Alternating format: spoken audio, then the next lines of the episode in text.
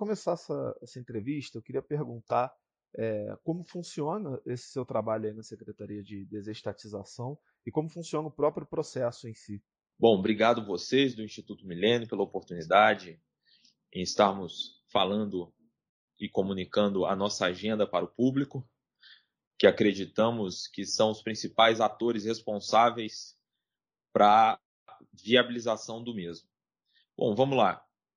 Atualmente na Secretaria Especial de Desestatização, Desinvestimento e Mercado do Ministério da Economia, eu me encontro na posição de assessor do secretário, anteriormente o Salim Mata, a quem eu pude é, acompanhar desde o início aqui, que é evidentemente uma curva de aprendizado enorme e o legado que ele deixou, que a gente vai falar mais adiante, também é muito significativo. Tá? E, bom, no último ano, nós realizamos um levantamento de todas as estatais e participações do Estado em empresas. Porque o que era conhecido pelo Estado é que haviam 134 empresas estatais, sendo 46 de controle direto da União e 88 subsidiárias. Com isso, a gente viu que haviam estatais no exterior, inclusive falidas, é, haviam participações em empresas coligadas e minoritárias. Então, buscamos fazer esse levantamento e encontramos praticamente 700 ativos. Isso mostra exatamente que o Estado se perdeu. Ele não tinha controle nem das suas posses, quanto mais geri-las. Bem, a, a partir de então, iniciou o processo de desinvestimento e desestatização, que basicamente é o seguinte: a desestatização ela engloba tudo que é serviço ou ativo do Estado que é transferido para a gestão privada.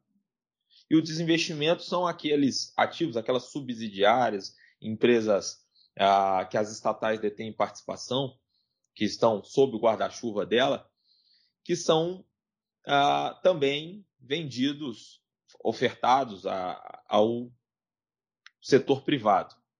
E com isso há todo esse esse processo de privatização, né, que é de transferir para o privado os ativos sob a posse e tutela do Estado. Bom, no último ano, a meta que havíamos traçado aqui era de 80 bilhões e ao final do ano conseguimos cumprir 105 bilhões. Isso demonstra que o, a agenda de privatizações ela estava aquecida, o mercado estava ah, com um apetite para esses ativos do Estado, mas acabou, evidentemente, não precisamos nem mencionar, veio a pandemia e isso fez com que a gente temporariamente interrompesse o processo. Primeiro porque ah, os ativos depreciaram muito e o apetite também, o ambiente de investimentos, o apetite do investidor, ele acabou ficando um pouco menor. E no intuito de zelar e maximizar valor, o dinheiro público do cidadão pagador de impostos, nós tivemos que postergar a nossa agenda. E a meta desse ano era de 150 bilhões. Era praticamente o dobro do ano passado e estávamos convictos que íamos cumprir. Essa meta não deixou de existir, esses ativos não deixarão de ser privatizados, porém, ah, tivemos que ah, aguardar a recuperação do mercado financeiro e isso vai acabar ocorrendo mais à frente. Bom, eu sempre digo, né, um dos motivos que me comoveram a estar aqui é, obstinado com essa agenda foi que menos Estado é menos corrupção. Então, países com menos estatais, coincidentemente, são os países que melhor estão nos índices de corrupção e liberdade econômica. Ou seja, são os menos corruptos e os com mais liberdade econômica. E quando a gente fala em direitos, as pessoas tendem a ser socialistas. Mas quando a gente fala em deveres, elas tendem a ser liberais. Um exemplo básico: ninguém quer ter que pagar tantos impostos, mas todo mundo gostaria de ter uma viatura policial parada na esquina de casa. Enfim, é irracional pensar que o Estado ele é capaz de prover tudo sozinho. Até mesmo quando há um monopólio estatal, como é o caso do serviço postal, o Estado precisa da iniciativa privada. Os Correios não conseguiriam entregar uma carta sequer sem um veículo fabricado por terceiros. Então, estados que controlam os meios de produção são estados faltados no socialismo, porta de entrada para uma ditadura comunista. Né? Bom, e aí, desde que o Estado brasileiro constitucionalizou em 88 a função social da propriedade, ele passou a permitir que o Estado intervenha na propriedade privada para o que julgar que seja bem coletivo, como estamos presenciando aí nos tempos de pandemia.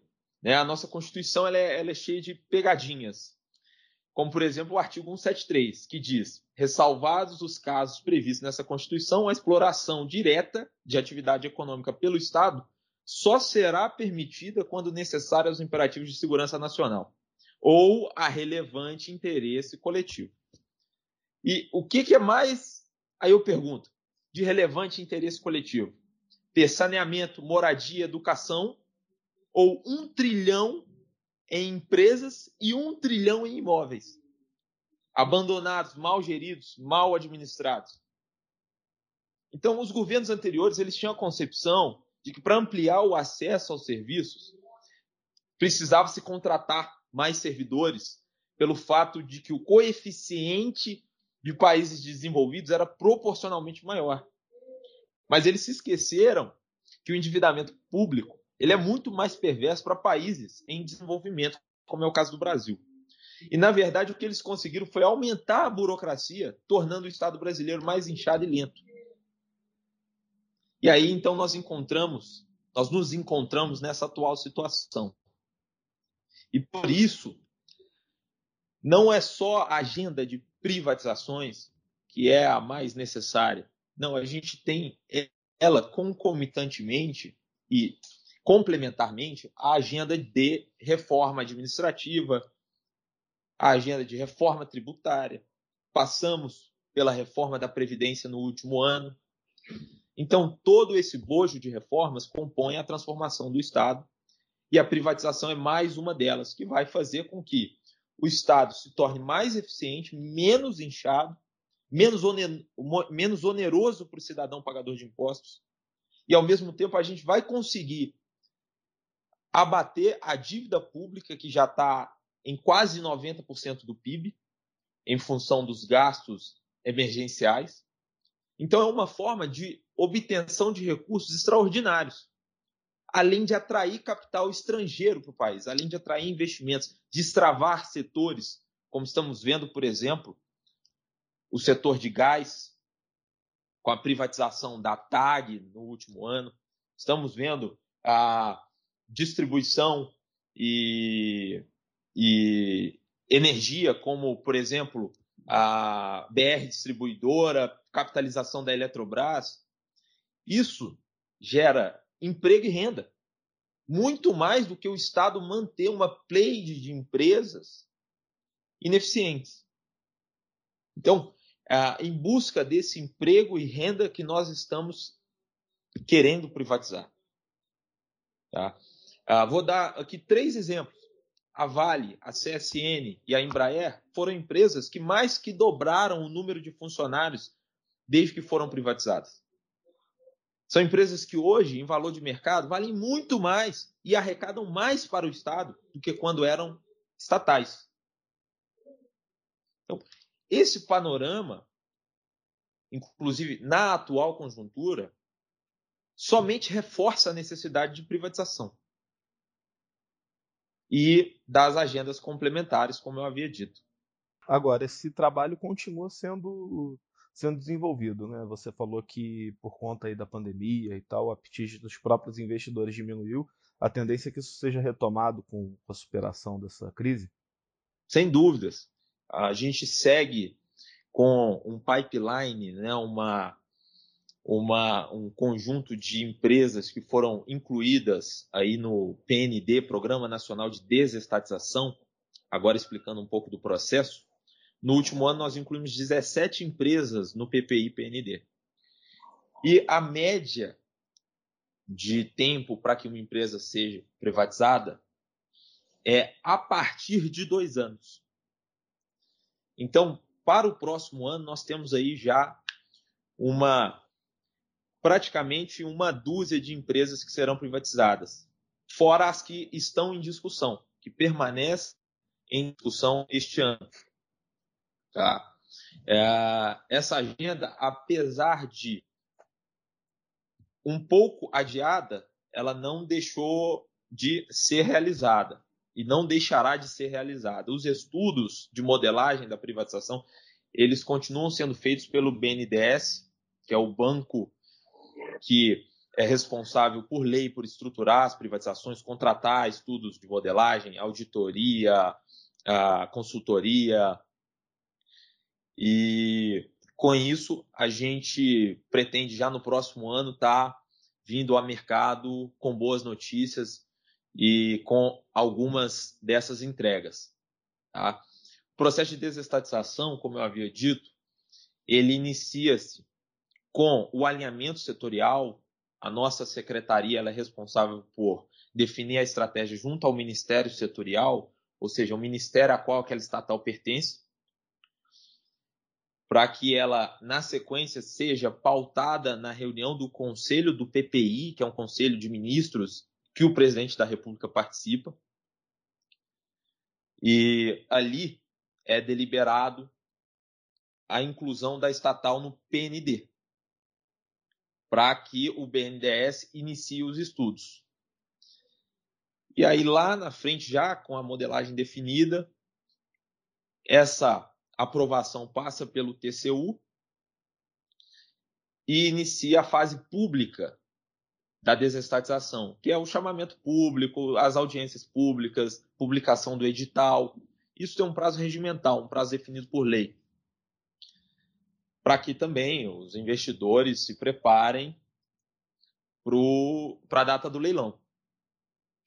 Então, bom, apesar do processo ser tamanho, a burocracia para se privatizar uma empresa ser enorme, fora a questão política, também temos que não podemos esquecer que tudo também tem um timing político, né?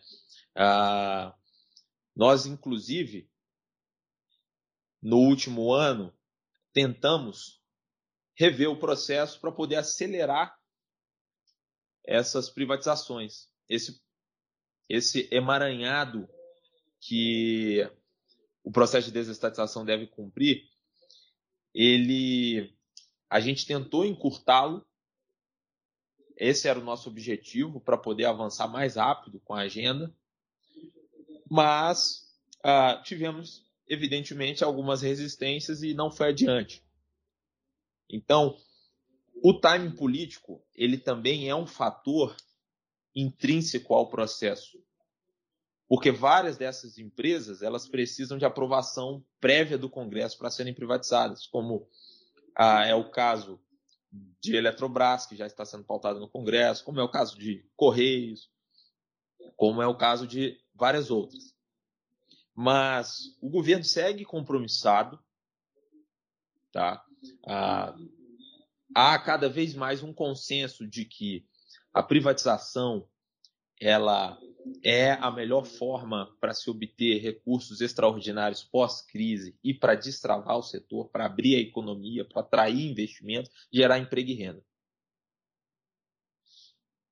Então, estamos tendo boas sinalizações, não só ah, internas quanto externas, e na atual gestão, quem assumiu, o secretário Diogo Macor, é, que vem inclusive, digamos, uh, o Salim passou o bastão para ele, então ele está engajado da mesma forma, com a mesma cabeça, o mesmo viés liberal para poder seguir com as privatizações e a equipe igualmente permanece aqui completamente motivada.